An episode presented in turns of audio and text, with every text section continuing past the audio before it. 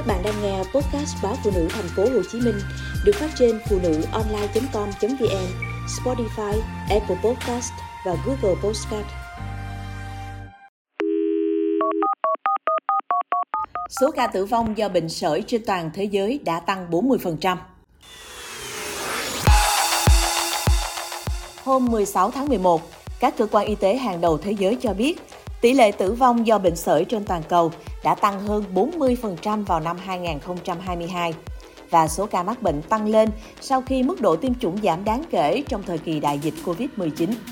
Tổ chức Y tế Thế giới và Trung tâm Kiểm soát và Phòng ngừa Dịch bệnh Hoa Kỳ CDC cho biết, căn bệnh có khả năng lây nhiễm cao này đã gây ra dịch bệnh ở 37 quốc gia vào năm 2022 so với 22 quốc gia vào năm 2021.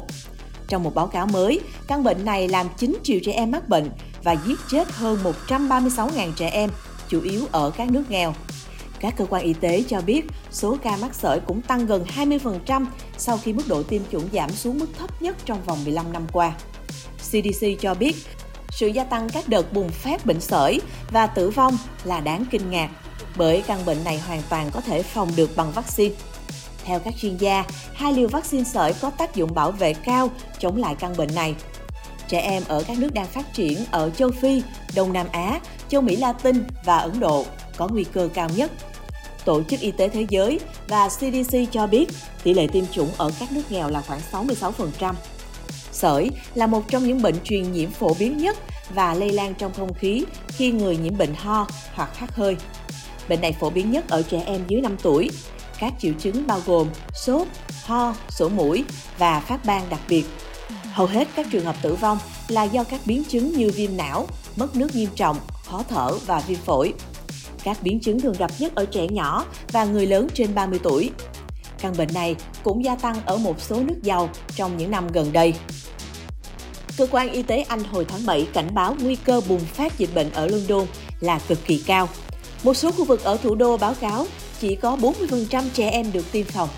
Tỷ lệ tiêm ngừa bệnh sởi ở Anh và một số nước vẫn chưa đạt tỷ lệ như mong muốn. Kể từ khi bác sĩ người Anh Andrew Wakefield đưa ra tuyên bố sai lầm rằng vaccine có thể liên quan đến bệnh tự kỷ cách đây hơn hai thập kỷ.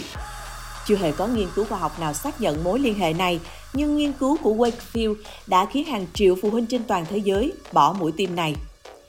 Tổ chức Y tế Thế giới cho biết sởi là một trong những loại virus dễ lây lan nhất ở người và hoàn toàn có thể phòng ngừa bằng cách tiêm vaccine.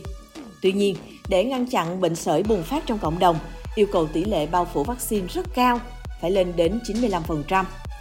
Trong một báo cáo chung, Tổ chức Y tế Thế giới và Trung tâm Kiểm soát Phòng ngừa Dịch bệnh Hoa Kỳ cho biết, vào năm 2021, gần 40 triệu trẻ em đã bỏ lỡ một liều vaccine sởi, mức cao kỷ lục, do những biện pháp hạn chế vì dịch COVID-19.